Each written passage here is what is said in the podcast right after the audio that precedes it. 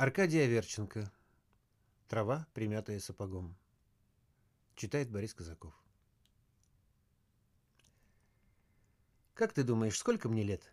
— спросила небольшая девочка, перепрыгивая с одной ноги на другую, потряхивая темными кудрями и поглядывая на меня сбоку большим серым глазом. «Тебе-то? Я так думаю, что тебе лет пятьдесят». «Не, ну серьезно. Ну, пожалуйста, скажи.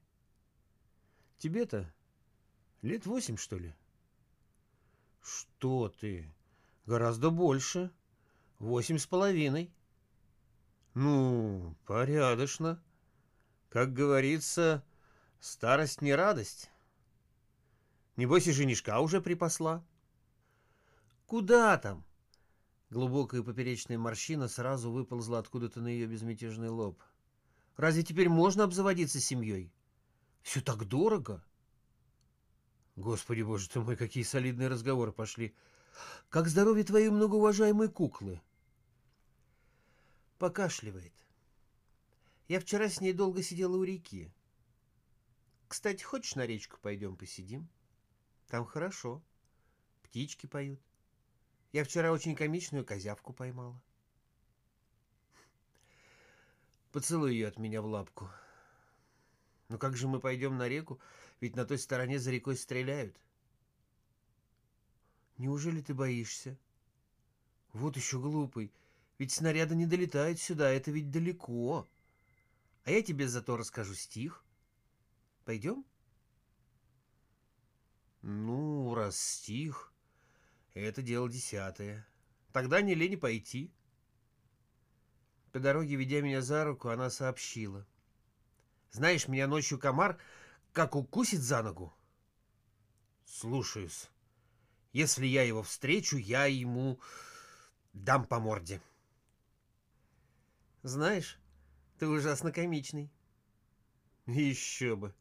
На том стоим. На берегу реки мы приютно уселись на камушке под развесистым деревцем.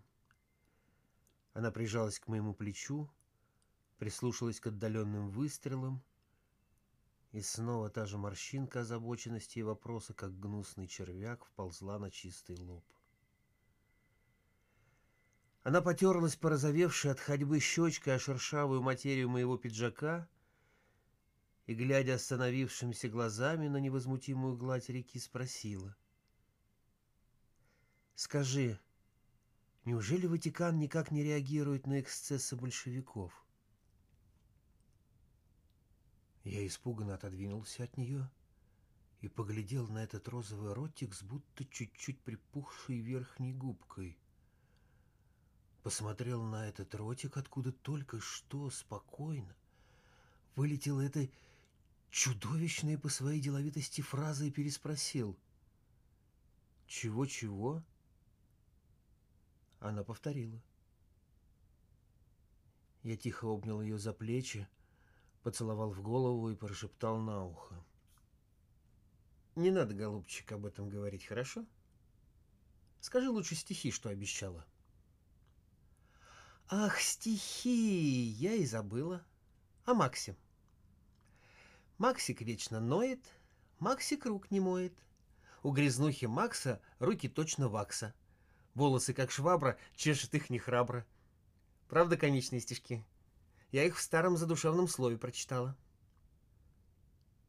Здорово сработано.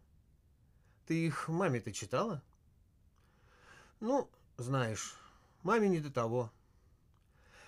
Прихварывает все. Что же с ней такое? Малокровие. Ты знаешь, она целый год при большевиках в Петербурге прожила. Вот и получила. Жиров не было. Потом эти азотистые вещества тоже в организм не этого не входили. Ну, одним словом, коммунистический рай. Бедный ты мой ребенок, уныло прошептал я, приглаживая ее волосы. еще бы же не бедный. Когда бежали из Петербурга, я в вагоне кроватку куклину потеряла. Да медведь пищать перестал. Не знаешь, от чего это он мог перестать пищать? Очевидно, азотистых веществ ему не хватало, или просто саботаж. Ну, ты прям-таки прикомичный. На мою резиновую собачку похож. А ты можешь нижней губой до носа достать? Где там? Всю жизнь мечтал об этом. Не удается. А знаешь, у меня одна знакомая девочка достает. Очень комично. С противоположного берега дунуло ветерком, и стрельба сразу сделалась слышней. «Вишь ты, как пулеметы работают», — сказал я, прислушиваясь. «Что ты, братец? Какой же это пулемет?» «Пулемет чаще тарахтит. Знаешь, совсем как швейная машинка щелкает. А это просто пачками стреляют. Ишь ты, очередями жарят». «Ба-бах!» «Ого!» — вздрогнул я. Шрапнелью ахнули.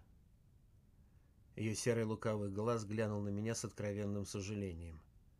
«Знаешь, если ты не понимаешь, так уж молчи. Какая же это шрапнель? Обыкновенную трехдюймовку со шрапнелью спутал. Ты знаешь, между прочим, шрапнель, когда летит, так как-то особенно шуршит. А бризантный снаряд воет, как собака. Очень комичный». «Послушай, Клоп!» — воскликнул я с суеверным страхом, оглядывая ее розовые пухлые щечки, вздернутый носик и крохотные ручки, которыми она в этот момент заботливо подтягивала спустившиеся к башмачкам носочки. «Откуда ты все это знаешь?» Вот комичный вопрос, ей-богу. Поживи с мое, не то еще узнаешь. А когда мы возвращались домой, она, забыв уже о реагировании Ватикана, и о бризантных снарядах, щебетала, как воробей, задрав кверху задорный носик. «Ты знаешь, какого мне достань котеночка? Чтоб у него был розовенький носик и черные глазки. Я ему голубенькую ленточку с малюсеньким таким золотым бубенчиком привяжу. У меня есть. Я люблю малюсеньких котенков». «Что ж я дура! Я и забыла, что мой бубенчик был с маминым золотом в сейфе и коммунисты его по мандату Камфина реквизировали. По зеленой молодой травке ходят хамы в огромных тяжелых сапожищах, подбитых гвоздями. Пройдут по ней, примнут ее.